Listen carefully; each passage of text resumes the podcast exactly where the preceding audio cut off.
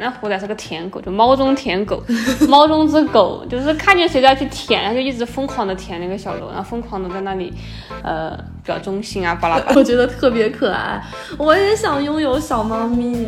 猫毛，我觉得这是所有养猫家庭最痛恨的事情。为什么人类到现在还没有发明出不让猫掉毛的方法？这是我每天的疑问。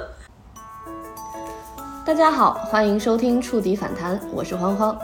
在上一期节目中，我们聊到年轻人与父母的代沟，评论区里有很多小伙伴留言说他们和父母之间有这样那样的矛盾，但是在我们身边却悄悄地兴起了养猫热，从游戏宅男到软萌妹子都拥有了自己的小猫咪，在朋友圈里纷纷晒出自己的小猫咪，疯狂晒娃。今天的触底反弹，我们就一起来聊聊关于年轻人的养猫热。在正式开始之前，还是要跟大家打声招呼。我是没有小猫咪，每天都想养一只小猫咪的慌慌。我是拥有一个猫咪室友的考拉。我拥有两只猫，儿女双全的满满。我好像发现大家身边都有很多养猫的朋友，就比如说你们俩就是我身边非常厉害的养猫达人。那你们身边有很多养猫的人吗？超级多，我身边，我感觉朋友圈很多人都在晒自己的猫，不管是自己那个在楼道捡的就有很多他们都是在那个小区楼下捡的，然后就通过一根火腿肠就把小猫咪带回了家。还有像我这种成本这么低的吗？对，还有像我这种，我看上了别人家那个小猫仔，然后通过这个购买的手段获得的小猫咪。还有包括像是一些社交平台，就不管认识的不认识的，像在极客上面都有一个那个喵星人的这种圈子，反正还蛮多的。我觉得极客那个喵星人的圈子特别好，他那个点赞就会变成一个鱼骨头，我觉得特别可爱。我也想拥有小猫咪，我会看到朋友圈里面就很多人就突然就会发一个朋友圈，我也是有猫的人了，然后我就会在下面默默的评论羡慕。好像养猫就是这两年突然开始热起来的，之前大家都特别喜欢养狗，好像对吧？蛮早的吧，我感觉是我上大学的时候就已经开始云养猫了。啊，对，那个时候我在关注一个博主，就是他在画那个狐狸和小馒头，他叫啥来着？对，是郭斯特。然后他的猫就可好看了，是那个有一只是那个布偶啊，然后还有一只那个矮脚猫啊，好可爱！我想拥有一只。他现在有两只布偶了，他还有一只收养的胖虎，是吧？也不知道是这些大 V 的这种带动还是怎么样。那个时候好像还有一个微博上的大 V 叫他们养了一个萨摩耶，还养了一只猫叫端午。小马甲。对，小马甲。对，就觉得好乖啊，就好想拥有。对，然后我也就是毕业之后，我开始自己一个人的生活了，我就在寻思着什么时候搞一只小猫咪回来，因为这个时候也不用跟家里人说了，反正他们也见不着。然后我就在某一天就思考好了，就马上的把这只小猫咪带回家。我当时还是先斩后奏，没有给我家里人说，但是因为那个时候快国庆了，我还要回趟家。我舅舅他开车嘛，然后我要搭个他的顺风车，我就把小猫咪带上了。然后回到家之后，我爸我妈才发现，哎，你怎么有了一只猫？他们就很惊讶。那满满的猫呢？他们家有两只，快讲讲。我们家两只猫，养猫是这样的，我很小的时候，小学的时候养过猫。但是那个猫不是属于我的，是属于我外公家的大家的猫，所以我跟他也不是很亲，但是我就很想要一只自己的小猫。然后我妈他们就一直不让我自己养，然后毕业之后呢，我当时是在租房子，想养但是怕房东不同意就没养。但是有一天就因为我们的房子是每层楼那个楼梯间都有垃圾桶，然后有一天去扔垃圾的时候，就有一只小猫咪，它蹭了我一下，然后就很激动，就当时那感觉那心情就好像是说不上来，就很奇怪的那种感觉。然后我又去找他，就没找到，我就去买了那个猫粮，就放在门口，我就把门开着，我就躲在屋里。然后过一会儿就看见一个鼻子过来了，然后又把那个猫粮又往屋里挪一挪，然后就发现一个小爪子又进来了，然后他又彻底进来了，一步一步的就把门一关，他就属于我了。你这感觉特别像在诱拐这种失足的猫咪啊，差不多是这个意思吧。然后它确实是一只流浪猫，然后很脏，是只小橘猫，很瘦，特别可怜。就是它当时蹭了我一下，我就把它收编了。然后第二只猫是我搬了我自己，我们买了一个小房子，然后我们就搬到这边之后，有一天也是小区的流浪猫，它是被别的猫欺负，我就帮它赶了一下，就把别的猫赶走，它就可喜欢我，就围着我蹭，但是当时我没有想着养它，因为已经养一个了。然后过了两天，就接下来好几天都能碰到它，然后一看见我就可激动，就跑过来，然后很亲人，然后就过了几天之后就受不了了，就把它笼子一关走了。它好聪明啊！对啊，我感觉这种猫都是有灵性的。对，我觉得这就是缘分，就是撞到你身上，然后就是觉得信你，随着你就跟你走了。所以他们有没有想过逃跑吗？没有，就当时像第一只猫，我把门一关的时候，它有点害怕，有点惊慌，然后但是它看见饭还在地上，它就开始那里吃。后面就没有什么。然后第二只猫也是把那个笼子一关，它也在那里想挣脱，然后把它带回去，然后它也就很自然的就开始巡视自己的地盘。看来他们也是有预谋的，我感觉是。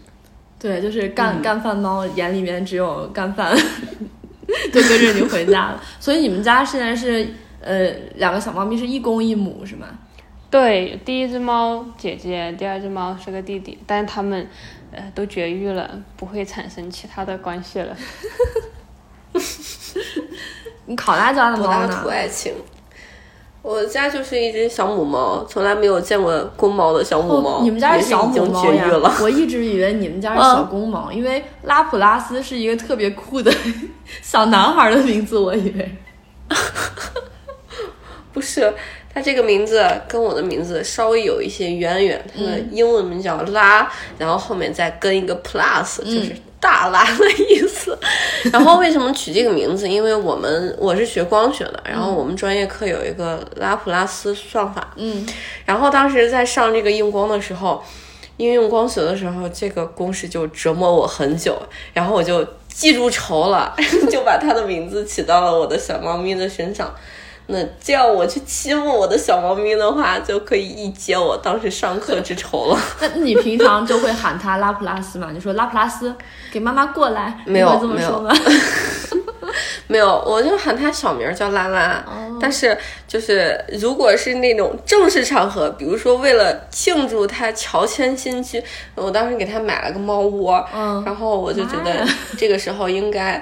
乔迁新居庆祝一下，给他开个小罐头，然后在那个猫窝上面还贴了一副小对联儿，就是那个红颜色的纸，大概1厘米，三厘米宽的样子吧。我在上面用黑字儿写的那个小对联儿，然后那个上面横批就是庆祝拉普拉斯乔迁新居这样。哎，很专业了，就像我们今天就是今天黑怕云也是成都的办公室搬到了新的办公室里面，然后拉普拉斯是开了一个罐头，我们是开了一个香槟。对，你看都是的。对，我们也是庆祝了一下。那满满家的两只猫叫什么名字呀？我第一只猫就叫楼道简，就是在楼道里面捡来的意思，叫楼道捡。然后我带它去打疫苗的时候，人家问我你这猫叫啥呀？我说叫楼道捡。然后它那个疫苗本就变成了楼道姐，就姐姐的姐。我说那也行吧。然后但是我觉得这3个字对它来说太难了，我叫它楼道捡楼道捡，它总是听不懂。然后我叫它小楼，它好像好接受一点。刚感觉其实也不是，就是它随性的，想理你的时候你叫它啥它都会理你。然后第二只猫对，是的，第二只猫男孩子叫虎仔，因为他特别的虎头巴脑的，叫虎仔。那家里面养两个毛孩子，他们就是关系会比较和谐吗？一开始不和谐，刚带回来的第一周，小刘叫老哈他，哈虎仔，那虎仔是个舔狗，就猫中舔狗，猫中之狗，就是看见谁都要去舔，然后就一直疯狂的舔那个小刘，然后疯狂的在那里，表忠心啊，巴拉巴拉。然后小刘后来可能就也不要接受他吧，就无视他了，被他舔化了。对，就允许他的存在，但是呢，也不会很亲热，但是那个有时候还去打他。昨天晚上他们俩就在打架，然后小刘就躲在那个墙的这边，然后虎仔从卧室一出来就跳起来就打，然后虎仔长脾气了呢，还敢打姐姐？不，小刘打他。哦，小刘打。对，然后虎仔就是那种好脾气的狗，就是那种什么好脾气的狗，不是狗的金毛不是大暖男吗？虎仔就是我们家暖男，就完全不记仇，你打他凶他他都不记你，然后他就会一直在舔你，他们俩关系就是这样奇奇怪怪的。那还好，他们都做了绝育。如果不做绝育，真的你们家容易就是干嘛？你就我们家干嘛？我就可以拥有一只小猫咪了。然后我的小猫咪就可以叫那个虎楼之子，虎狼之子，虎狼之词有没有？哎，你们去做绝育的时候，我之前有看那个段子，就是说。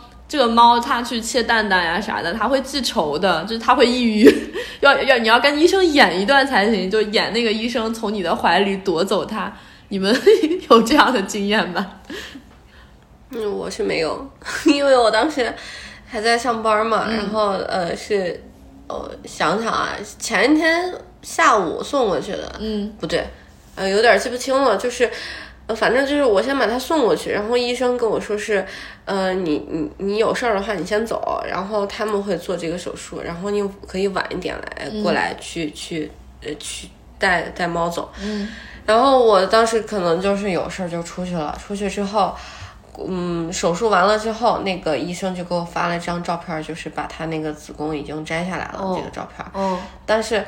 但是因为我这个小猫咪它智商不是很高，它不记仇，它对这种事情，我是把它带到家里之后，我是发现这个小猫咪有点蠢，就是你叫它名字它从来不会答应你，然后你去教育它干什么它也总是学不会，我觉得它有点愣头愣脑的。然后包括那个给它剃了毛，它都从来没有任何的感觉。包括我剃了毛之后，我还专门把它放在镜子前让它去看一下，我看它有什么反应。结果发现什么反应都没有，就是完全不当一回事，任你摆布。然后做绝育之后。他只是没有了那种发情期的那些行为了，但是那个性格上我感觉就没有什么变化，态度上也没有任何的变化，可能是智商真的太低了，所以没有这样的想法。哎，好像小母猫做绝育是一个比公猫切蛋蛋要大的手术是吗？对，因为他还要住院，就是伤口有一个恢复期，他是要那个切开肚子的，然后去把那个子宫摘除掉，摘完了之后需要给那个肚皮去缝合，这段时间就要养伤，然后前一两天都是在那个宠物医院的，养的差不多了，那个宠物医院才让我把小猫咪带走。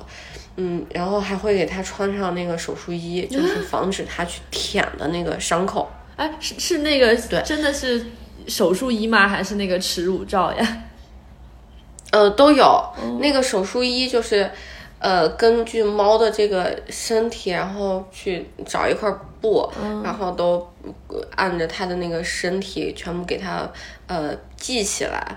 然后再去那个伊丽莎白圈，就是那个耻辱圈，也要给它戴上，这两个东西都要给它弄，差不多一周左右，2-3天应该可能伤口就差不多了，然后一周左右这个手术衣好像就可以拆下来了。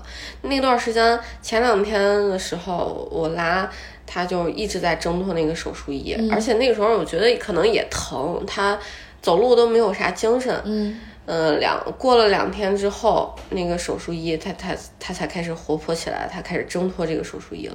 经常是我回来之后，那个手术衣就已经被它甩的不知道跑去哪儿了。但是幸好那个伤口当时已经长得差不多了。那小楼呢？小楼当时也是这样吗？哎，小楼就太惨了。本来我带回来的时候他身体还不是很好，有点营养不良，然后身上也有那个耳螨，然后我在跟他当时在还在养身体，我想的是养一段时间再去绝育嘛。结果我有一天突然发现，我说他怎么肚子有点点变大，就是他身上没怎么变，那肚子有点点变大，我就觉得不对劲，然后把他抱到宠物医院去，一检查她怀孕了，就当场。是虎仔的吗？不是，哦、当时虎仔还没来。那个、是虎仔。不，就是他，我养他的时候他已经怀孕了，但是就可能没多久，我过了一段时间才发现的。然后当场医生就问我说：“你要养吗？要生吗？”我说：“不生，赶紧给我。”搞掉，像一个渣男一样。对，然后对，因为它是一个流浪猫，它又不是很漂亮的那种，就是从现实情况下来说，那个猫很难送出去，而且我自己养不了，所以说我就把它给，就很当下就做决定，当天就把它给那个啥了，整个子宫连着它那个，当时其实还是个胚胎了，应该也不是成型的小猫，其实也没什么关系，然后就给它给弄掉了，然后弄掉之后跟那个。什么拉普拉斯不一样，小楼一会我当时他做完手术观察了一会儿，他苏醒了，他醒了之后我就把他带回家了，然后带回家呢，他过了没多久他还是走路有点摇摇晃晃的，然后第二天就活蹦乱跳，也带了那个耻辱圈，但他耻辱圈呢他吃不着饭，我就想要不给他吃饭的时候给他解开吧，然后他一解开，整个猫就在屋里乱窜，我就再也逮不着他了，然后。他又在家里跳了一阵，终于逮着他了吧？把他那个肚上的线给炸开了，你知道吗？哇！我当时又很生气，然后又很着急，然后又很心疼，然后但是我感觉他一点都不疼，就我自己在那里郁闷，然后又把他带到那个医院去，因为那个医院刚好就在我们家楼下，然后医生就惊呆了，他不是昨天才走吗？怎么今天又来了？还以为怎么了？我说他的线炸了，我说咋办？我还想说他肠子不会流出来吧？然后医生给我一个白眼，他说你以为就缝一层吗？缝了好几层呢。然后肠子流出来，真的我很害怕。然后他就弄个纱布，可能也是手术的效果吧，给他缠起来，然后在他肚子上喷了那种药。他说那种药就特别臭，我们小妹妹肯定不爱去舔，然后才好的。然后虎仔也是拿回来，我也是想的是过一会儿，过段时间然后再去绝育，结果他就这么的发情了，我的天！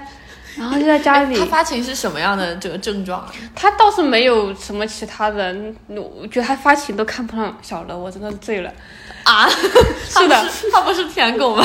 但是他对小楼没有丝毫没有那方面的情愫，好吧？他发情就是尿，我跟你说，就尿到那个书包上，放在地上了，就不要尿了，特别臭，那个味道我真的是现在想起来永生难忘。我不想想了，反正就特别臭。然后我当时就我说不行，然后连夜也是个晚上就把他送去，我说快给他绝育，给他绝了，然后医生就给他绝育了。他是个小公猫，也没有眼，就在那抽血，然后怎么样的。我说医生说怎么着，我说你直接抱走好了，他就直接抱走了。然后抱走之后呢，就也是做一会儿手术，我等着他，等他回来。当晚我就把它抱回来了，然后医生还说你们家这个猫还麻不翻，我还打了它2针麻药，然后又说它那个蛋蛋比别人大了一大圈儿，别人都不用缝针，你这家缝了2针，然后巴拉巴拉。我说这可能是一只比较特别的猫吧。然后回去之后，当时医生不知道怎么的，反正也没有给我讲什么问题，就当时他马上就要下班了，也没交代啥，就把他带回家了。但是我没有养过公猫，我不知道啊。然后我回去过2天，我说他那个蛋蛋怎么奇奇怪怪的，这个硬壳就硬了，你知道吗？我摸一下，我怎么那么硬？哦，对，我还以为是正常的嘛。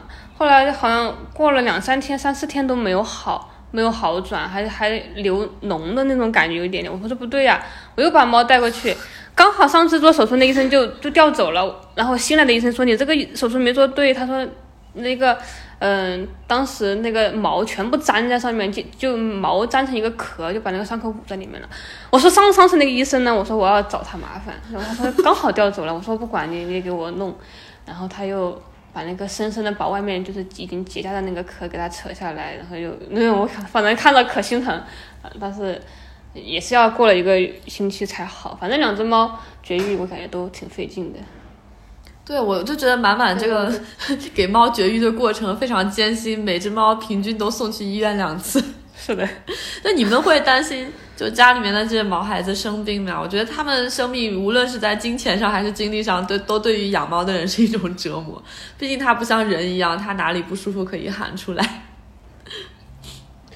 我拉真的身体素质可好了，他就是从我把他接回到家之后，我给他做了个体检，然后那个医生就只发现了他有那个耳螨，然后身体都好着呢。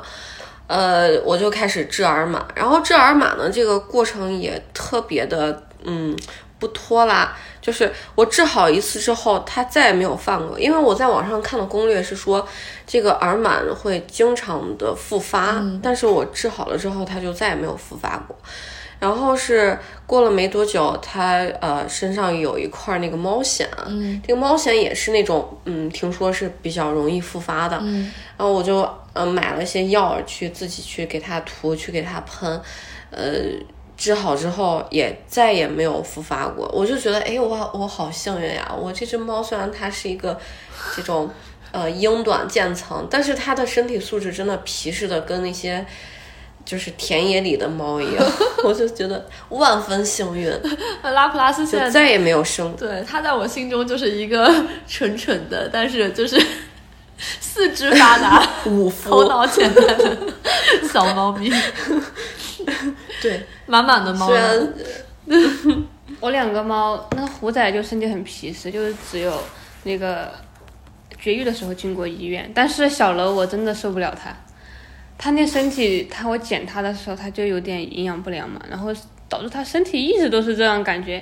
我养了他2年多了，他已经进医院3次了，就除了绝育，加上绝育就4次了。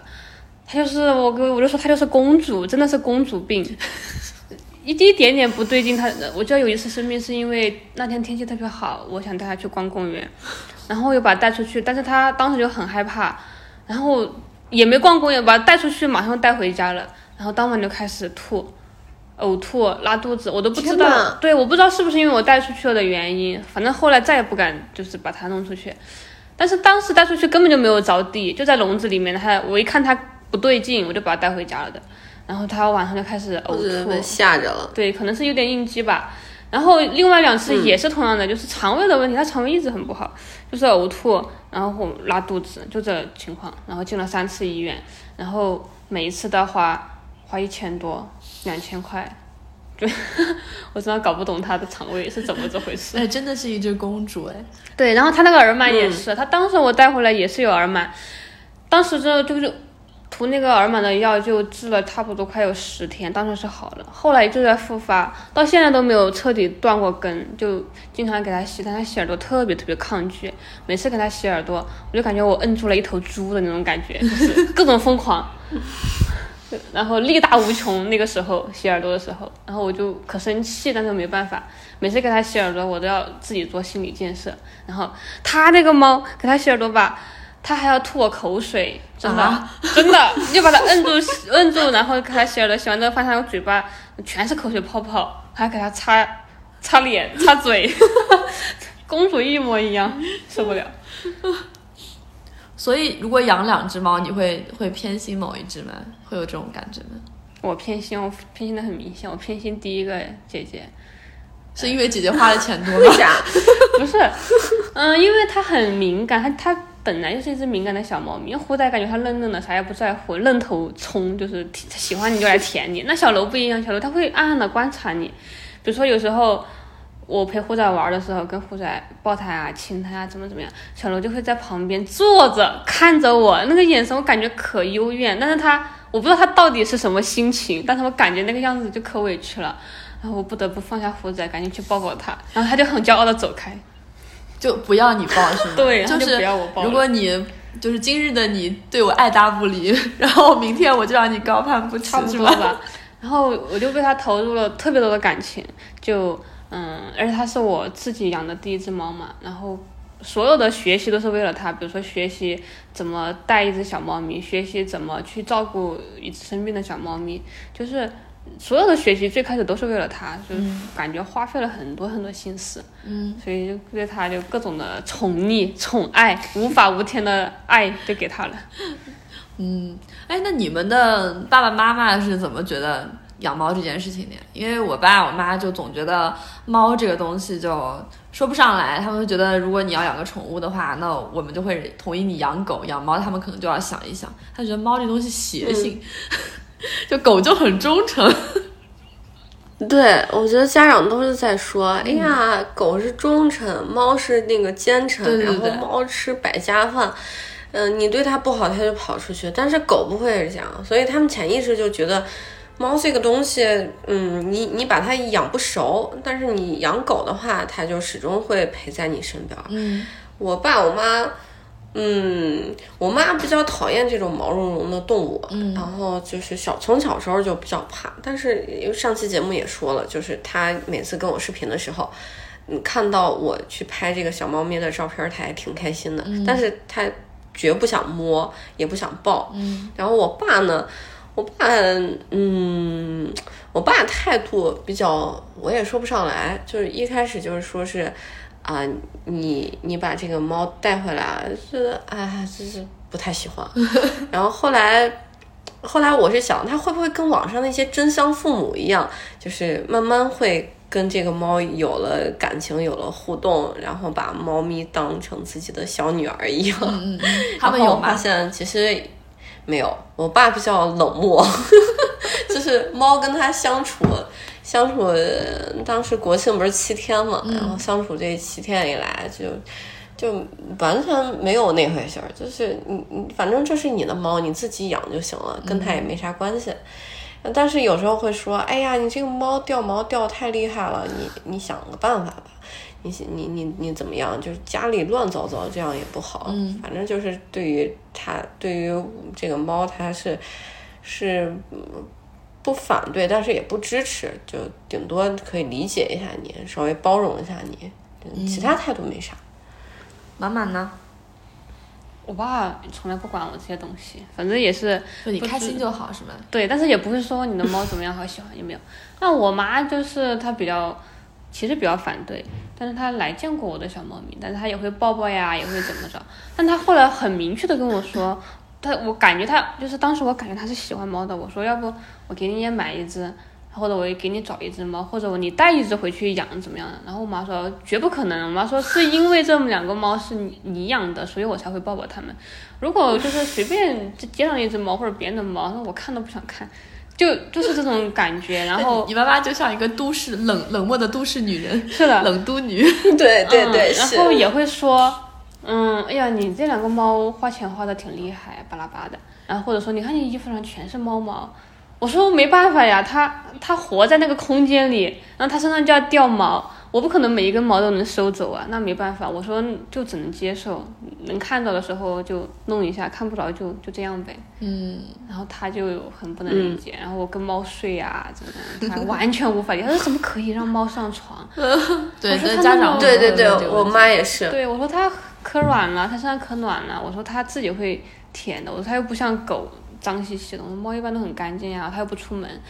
然后有时候我的猫小楼吃饭那个台子就是我们吃饭的台子，因为虎仔吃饭要去吃完之后要去抢它的饭，所以我只能把它的饭放高一点，虎仔跳不上来，在小楼可以跳上来，就放在人的那个吧台那个台子上，我们人也在那里吃饭。有一次我跟我妈拍照的时候，我就拍我的菜。刚好旁边就是他的那个碗，里面还有猫粮。那我妈说：“你那个一颗一颗是啥？那是啥菜呀？”你说牛肉干儿，我说那是猫粮。我妈一下子就火了，她说：“怎么人跟猫在一个桌上吃饭，还同时的？”我说我们俩又不在一个碗里吃，这有什么关系嘛？我说，而且他现在也没吃，就放在这里而已，放一下。我说那我把它放远点就行。但是我妈后来就。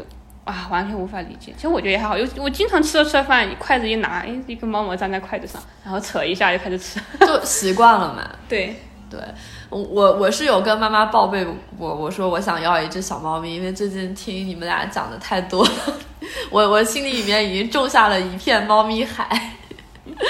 然后我妈其实嘴上说的是你养个狗吧，狗你出啥事它还能叫一叫。然后。但是因为我们家是有养狗的，就是在老家，然后我爸我妈养着的。然后我有一天我妈去送我们家狗子去洗澡的时候，那个宠物店里面就是有一些在那儿代售的小猫咪，然后我妈就可能就记得我要养小猫咪，她就在那边给我拍了好几只，她问我喜欢哪一只。那你妈好好啊！就是我觉得她已经在给帮我挑猫咪了，她还给我提建议，她已经支持你了。对，她说我觉得这个蓝猫挺可爱的。你妈还缺不缺女儿？再一个吧。对，我觉得她如果我养了小猫咪，我妈肯定是那种会争相的父母。但我妈可能也有一点就是这种对毛绒东西她可能有点过敏，因为我们家养狗。我妈就是老是会打喷嚏，但养狗她也习惯了嘛，多一只猫应该也不差太多。反正我是养猫的心意已决，反正我是要养，不管他们同不同意。哎，你们除了养猫有养过其他的宠物吗？我养过可多，我小时候都是，但是都是小时候养的宠物啊。我养过狗，我那只小狗狗也超可爱。什么狗啊？就是也是一只小串串，别人送我的。那个狗长得就跟熊猫一模一样，眼圈是黑的，耳朵是黑的，然后身上有几块黑斑点，然后是白的。然后就特别乖那只小狗狗。但后来给我还在读书，我就不能一直养着，后来就被我爸送到我姑妈家去了。然后后来不知道怎么的，我姑妈说她有一次在农村嘛，可能吃到了那个农药，然后就死掉了。我可心疼，我为了那个狗我还写了半年的日记，每天在写我对它的思念。真的吗？对，就真的也不对。按理说应该是一个很感人的故事，不好意思，我就是笑了出来。真的，我在说，我也是。那狗叫嘟嘟，我还每天在嘟嘟：你好吗？我怎么样，写了半年。然后就养狗，我还养过金鱼，还养过那种小仓鼠，还养过那种，蝌蚪算吗？那不算小宠物吧，反正就是小动物。对，但是哺乳动物我估计就养过一只狗，然后后来再也没养过，就后来养的就是小楼，就前2年养的了。你觉得养猫和养其他动物有什么区别吗？有很大区别。我不知道是不是因为小楼和虎仔这2只猫是我经济独立后养的第一批宠物。第一批，你还要再进货是吧？不是，因为以前养的那些东西，它不算是我个人的，我和别人一起养的，或者是我的长辈养的，只是我可以跟他们玩耍这样的一个关系。然后我觉得这小猫咪，我对他们付出了特别特别多的感情。然后第一个是我付出了特别多，第二个就是像养什么鱼呀，养什么蝌蚪啊，就完全没有互动的感觉，你知道吗？建立不起感情是吧？对，然后我养过狗，是的，那个狗是很乖了，但是是有一点麻烦，就是你早晚吧，你必须得去遛它，然后它在家里也不太爱卫生，对吧？然后怎么样的？然后吃的也很多，能吃能拉的，而且然后给人的压力会大一点，你必须要怎么样。然后猫的话就是，它们就是猫很独立，对，它很独立。然后你付出也好像就是从精神上来说没有那么多。比如说你不需要早晚都去遛它，你可以在家里，它也在家里。然后还有一个就是，当你累了的时候，就是你不想去陪它玩，因为狗要陪它玩嘛，你不想陪它玩的时候，它也不需要，你就不陪它玩也没关系，它可以自己在那里玩。然后如果你想跟他互动的话，你抱抱他亲亲他，他也可以勉强配合一下。就是我感觉就非常的怎么说呢，就很和谐。你会觉得抱抱他摸摸他就是释放了自己的压力，对不对？那肯定啊，你不然你光听见小猫咪3个字我感觉就很乖了。你看小狗没什么感觉，小兔子我感觉也没什么感觉，你看小猫咪就好乖呀。哎呦，我好羡慕你们可以吸猫。我就看到网上那个图嘛，那个人撑开那个小猫咪的胸膛，然后把头埋进去。我经常这样，你就把它平摊着，然后它肚子上，小猫咪毛本来就很软，比狗软多了，然后它肚子上那个毛格外的软，然后肚子就吃的有点胖嘛，就有点软软的，然后把头我就这样把它举到我面前和我平着，然后我说我要开始了，我还要说一遍，我说我要开始了，然后放出去把头埋在它的肚子上，然后感觉好爽啊！虽然听起来有点猥琐，但是还是很羡慕，超爽的。我以前一直以为，因为我们家有养狗嘛，我一直以为猫和狗一样，就是肚皮上有一个地方是没有毛，就是有一小块是没有毛的。就他的那个内内啊，还有全身都有毛。对对对，然后我突然有一天看到网上的图，看到一只蓝猫，就是通体都有毛。我当时是有点觉得颠覆了我对这个生物学的认识。我说猫这个东西居然浑身都有毛，对，而且它身上不臭，不像狗，你想跟它把头埋进去吧，那可臭了。猫就没有。嗯，好啦，有养过狗吗？我不算吧，是我爸爸妈妈养的狗，然后当时那个狗就是一个土狗，嗯，主要是为了看家护院，当时养在我们老家那个我奶奶那儿的那个院子里面，然后那个狗放在院子里，我当时我在上大学嘛，然后可能就是当时把那个狗带回来的时候，我还不认识它。然后我爸跟我说这个狗可凶了，见谁就开始在那儿叫，虽然有那个铁链子在拴着。后来有一次我回家之后，我爸把我介绍给狗狗认识，然后我就尝试着走近它，它不冲我叫了，我就觉得好神奇啊。但是这个养狗的经历我没有经历过，没有这个经历，就是只是觉得狗确实跟猫还是有一点不同，但是我是真的觉得狗臭得很。是狗养狗会有一些味道，我觉得，而且它要经常洗。还有一个狗要叫，尤其那些大狗，狗要叫有点扰民，这也是我不太想现在养狗的。对，我们家那狗就是，我觉得它有时候有点烦人。我们家养那个狗是一个。也是个串串，它是京巴和蝴蝶犬串的，反正就是那种狗，无论是京巴还是蝴蝶犬，它有一个毛病，就是它年龄越大，它脾气就越臭。就我们家狗这2年因为年龄挺大了，就特别凶，而且是那种狗仗人势的凶，就是跟我们出去就会，无论遇见个多大的狗，它都要叫两声。那是我最讨厌的狗。对，它就声音又很刺耳，但是。老了是老了吧，但是依然很热情。然后我妈有的时候就特别烦它，它会扑我妈。然后我妈有的时候她不是会猫毛就是狗毛过敏嘛，就打喷嚏，然后我妈越打喷嚏她就越过来。但我妈有的时候遛狗我觉得很搞笑，她就遛它，然后他们两个走在外面，还给我拍个视频，然后我就听到我妈在视频里面对着我们家狗说狗狗，然后我们家狗就扭过来，然后我妈说笑一个。我就觉得很诡异，笑，然后我就问我妈，我说他笑一个你能看出来吗？能啊，怎么看不出来？那张个嘴吐个舌头就是笑啊。对呀，我真的觉得好搞笑，我妈专门给我发了视频。哎，我听起来感觉养小动物就是那种喜忧参半的，就是快乐的时候都是快乐的，但是烦的时候也是真的很烦。那你们养猫，虽然它不会叫，但是会给你们带来一些烦恼吧？对，猫毛，我觉得这是所有养猫家庭最痛恨的事情。为什么人类到现在还没有发明出不让猫掉毛的方法？这个有点，这是我每天的疑问。这个有点反猫咪呢，都不让人家掉毛了，我们自己来脱发呢。脱发脱的少啊，每天可以打扫清理一下。但是小猫咪那个掉毛真的是你没有办法去忍受的，就是如果它经常握一个毯子的话，那个毯子真的全都是毛。然后我们现在每天出门都要把身上的那些毛用那个滚筒去粘一粘，这样才能出去，就这有时候粘的还不干净。然后为了处理这个猫毛，我买了好多的那个梳子，一开始是用人的那个梳子给它梳毛，后来发现有人推荐那个你可以用猫咪的那个梳子去梳，当时我先买了一个30多块钱的那个梳子，发现用处不是很大，就是它还掉毛，梳完之后还掉毛。后来我就又听人安利，我就买了一个比较贵的梳子，这个梳子叫富美内特，大概有个200多块钱吧。我还是在双11的时候一咬牙一跺脚然后买的。买了之后我发现这个梳子虽然梳下毛挺多，但是从来梳不完，而且我拉每一次被梳的时候它都会咬我，我觉得就是可能因为疼吧。就是他输的真的可能是真的很疼，所以他才开始反抗，情绪特别大，就开始咬我了。所以这个梳子我用了2次之后，我就一直在那儿闲置了，我就再也没有用过。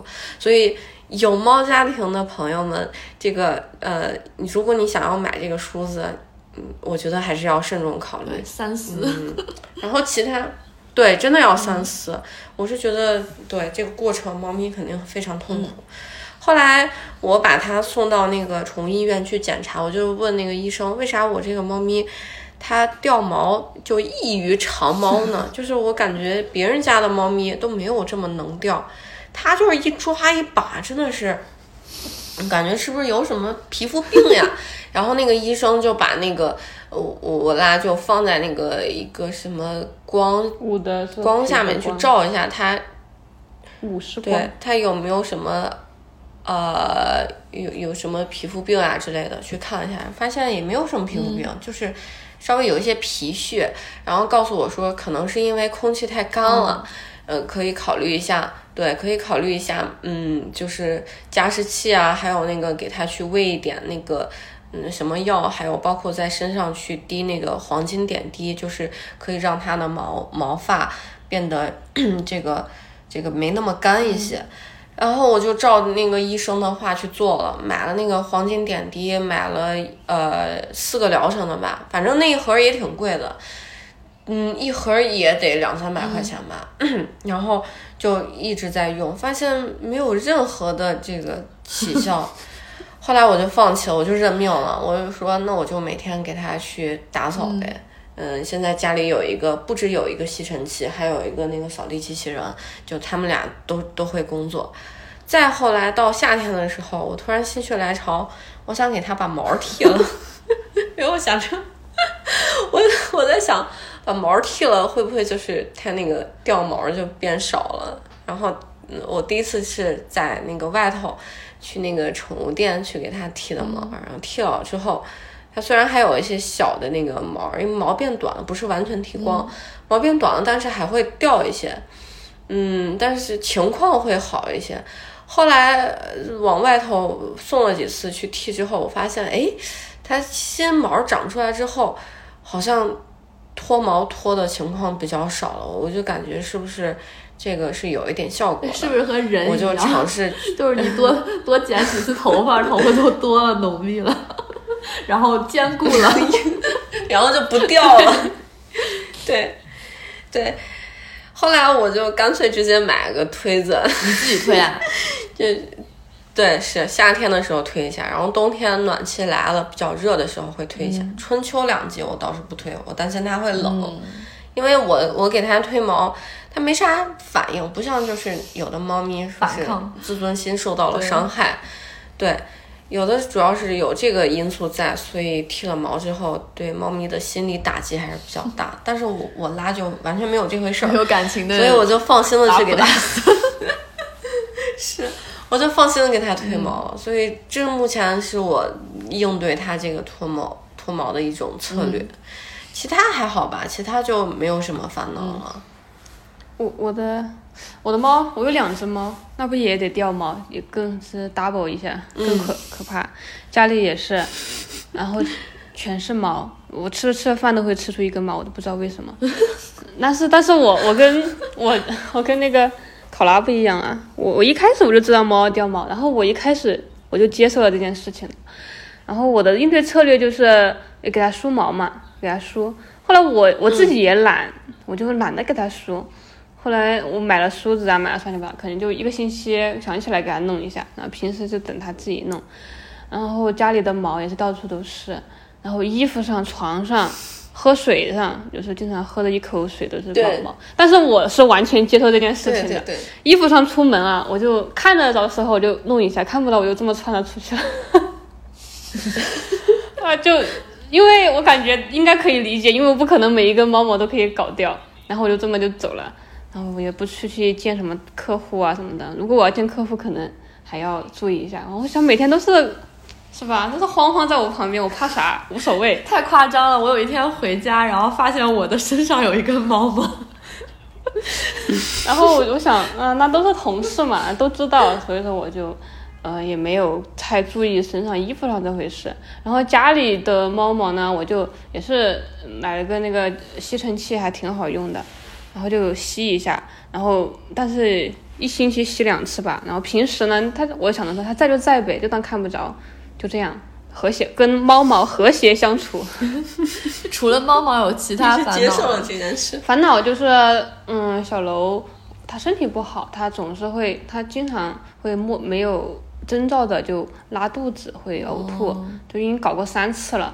然后但是小猫咪它呕吐跟人不一样，不然它因为它很小，它体重又很轻，然后它一脱水，你感觉到它可能就吐了一两次，但它可能失去了那点水，对于它来说就很多了，然后就害怕它脱水，所以每次它一生病，我就特别紧张。嗯，其他也没什么，就是没什么烦恼，感觉除了它总是生病，就没有任何的烦恼。哎，这样听下来，我觉得又想养一只猫了。这种东西它又没有什么，除了掉毛，我也脱发嘛。我们一起呗。小猫咪真的太好了，我感觉它真的太可爱了，它太乖了。那如果我要养猫，你们俩会建议我养什么猫呢？我觉得养一只你喜欢的猫就可以了，无所谓。什么小公猫、小母猫，什么品种也都无所谓。嗯，就是你喜欢它就可以了。这么简单的嘛？那有什么建议要给我们这种新手要讲的？新手就是你得有做好准备，一个就是金钱的准备，因为他真的他那啥，平时还好吧，可能一个月一只猫就300-500块钱，300多吧，300-400，但是他一生病真的太夸张了，而且他老，随着他年纪变大变老，他花钱。就是在医疗这块会越来越多，所以这块就得准备好，就是一个是经济，第二个就是你得有想好，就是你不能把它当成一个东西，就像你买商品它坏了你不喜欢，你可以把它退掉扔掉，猫不行，猫它就是一个伙伴，你可以这么去理解它。所以你就是包括父母这块，如果你跟父母住，你一定得那种真相父母就。我觉得不要寄希望于此，就要跟父母说清楚。然后或者你在外面住的话，你是否有室友，你的房东是否允许，这些都要考虑好，然后你再去养它，是对吧？我们当时养第一只猫的时候，就那个房东他没有明确的说可以养或者说不能养，所以我们就养了，而且当时是确实很突然的就养了它。养了它之后就发现这个问题了，就是我想当时我们在距离公司很远的地方上班，后来我想搬到离公司近一点，但是我找了一圈都是那种公寓那种什么租房的那种公司，然后他们那个合同上都会写不能养猫或者是怎么样的，对，然后我们就。一咬牙就买了房，但这不是最重要的原因。你是为了我的天，这不是你们家还缺猫吧？这不是主要的原因，但是确实有这部分的因素在里面，就是想有自己的，然后你管不着我了，我想养就养，而且我也不会再搬家怎么样的，这是其中的一个方面嘛。这个就为了他也是牺牲了很，就是考虑了很多，所以说这些你得考虑清楚之后，你就可以去挑选自己的一只小猫咪了。那考拉有什么要建议给我吗？我觉得当猫爸猫妈还挺容易的，就是你不会考虑那么多，不会考虑会给小猫咪的什么教育问题啊什么，这些全部都没有。就是你只需要去做一些攻略就好了，比如说小猫咪在什么阶段应该吃什么，比如说在一般猫它不能喝牛奶，因为这个乳糖不耐。它不能喝牛奶啊！可以，学到了，我都不知道，因为我们家狗可以喝的。狗应该可能也有这个问题吧，就是大多数的猫它其实都有一些这个乳糖不耐，但是对于猫，它能喝的奶，就是它比较小的时候也吃不下那个猫粮的时候，你就可以给它去喂一些羊奶，然后。对，然后你可以适当去买一些罐头，然后罐头最好去买那些白肉的，因为这个汤汤水水比较多，有的猫它不太喜欢喝水，你就可以通过这个猫罐头去给它去提供一些水分。等猫咪长大了点儿之后，你就可以喂这个那个猫粮了，然后偶尔。你想跟它互动的时候，你可以给它买一些这个罐头，比如说你觉得它今天表现的好，然后奖励它一个小布丁啊，或者是小罐头啊，它对，就是这种。平时然后那个猫砂的话，猫砂这块要准备的，就我一般来讲的话，猫好像很快能学会使用猫砂，我也不知道为啥，就非常，我拉接回来之后，它就。也没有人教过它，它就自己会使用那个猫砂，我觉得还挺惊奇的。我现在用的是那个豆腐猫砂，有一个好处就是你可以把那个猫食铲了之后直接丢到那个马桶里面，但是那个蓬松土的话这种你就需要铲到袋子里面，然后跟垃圾一块扔出去。嗯，这样子。哎，我有看到网上说，就是一个猫砂盆是不够的，然后给它多放几个，有这个说法吗？没有啊，我家的小猫咪一个猫砂盆就够了，可能因为它吃的少拉的少吧。我不知道满满那边两只猫的情况是什么样子的。我开始养第一只猫的时候，它就一个猫砂盆，但是我虽然它是一个盆，但是我会给它买我能买到最大号的，即便它当时身体没那么大，我也给它买到了最大号，因为它用起来会舒服一点。你太小了，它也不，因为猫特别爱干净，它就很不喜欢。而且你白天在上班，它可能在家里要尿两次，然后你小了它那个猫砂盆小了，它就觉得脏脏的，然后给它买了超大号的。嗯，都快赶上那种婴儿澡盆那么大一个豪华卫生间，不用豪华，大就行了，大就完了。然后后来来了个小虎仔，然后我又给虎仔买了一个，也是一样的，那超大号。所以现在家里是两个超大号的那个厕所，我感觉那都占了几平，两三平米吧。然后本不富裕的家庭，对，本来那个房子就很小，然后那阳台最黄金的阳台的那个位置，我还给它放了两个大猫砂盆，然后那个水倒是可以给它多弄一点。我们家猫有4个水碗，然后墙边有一个，然后这边墙有一个，那里有一个，就感觉它走到哪里想喝的时候，它就可以停下来喝一口，因为它真的太不爱喝水了，猫。哎，我觉得养猫要学的东西还是很多，要买的东西也很多。有一天就是我们中午吃完饭，然后因为公司里面还有一个小伙伴家里面也有一只猫，然后就是米绰他们家的猫就是很肥，然后是个弟弟。然后我就问他们两个，我是不是要买很多东西，然后数了数什么猫抓板，然后还有条件好一点的还要买个猫架，然后买一个大的猫砂盆。然后我说那我还要买一个那个逗猫棒，然后那个满满就说逗猫棒才10几块钱，那个是取悦你的，不是取悦猫的。他在给我讲，我觉得学问好多呀。其实也不用想那么多，而且还要打疫苗。哦，对，还要打疫苗。那关于疫苗这块，疫苗就1年打1次，新猫的话可能就打免疫3次。其实我觉得养猫你不用准备说你要多么麻烦，其实很简单。我的猫接回来很突然下养的，就第一个就是一个猫砂盆，然后一个喝水的，然后猫粮没了，就啥也没了。它就是它的厕所，它的吃的，玩的嘛，这个倒无所谓，它爱玩啥。家里什么啊，我们家它最喜欢玩的就是那个抽纸。他们每次回去那个抽纸被他抽的乱七八糟。哦，你会把那个藏起来？后来就藏起来，但是有时候总是会忘记嘛。然后好像猫都很喜欢这种箱子，然后抽纸，对，然后这种桶状物就要往里面去钻。对，是的。我刚买了那个猫粮，然后可开心了，给他们闻。结果小楼第一个就开始在那个猫粮的箱子里面玩。我说我都买了这么贵的猫粮，你居然看上了那只箱子。哎，我觉得真的学问是真的蛮多的。我之前好像看我们不是有去做一个那个处理好物的清单嘛，然后有一个朋友好像推荐了一个啥东西来着，就是粘啥的，你还记得吗？考拉，就是什么垫子还是啥的。就你那个朋友，对，那个是狗厕所的垫子，狗厕所的垫子。他家养了一只小博美，然后呢，他就是在找这个狗厕所有没有什么好的，就是听人推荐了一个那个，但是正品是一个韩国的这样的一个商品，然后他找了一下国内有一个比较类似的，然后觉得非常非常好用，就在那个处理好物上面推荐了。包括那个羊奶粉也是他推荐的。难怪我觉得你和那个妈妈也可以把就养猫的这些东西都放进去，到时候我就拉着这个清单，然后按需购买就可以了。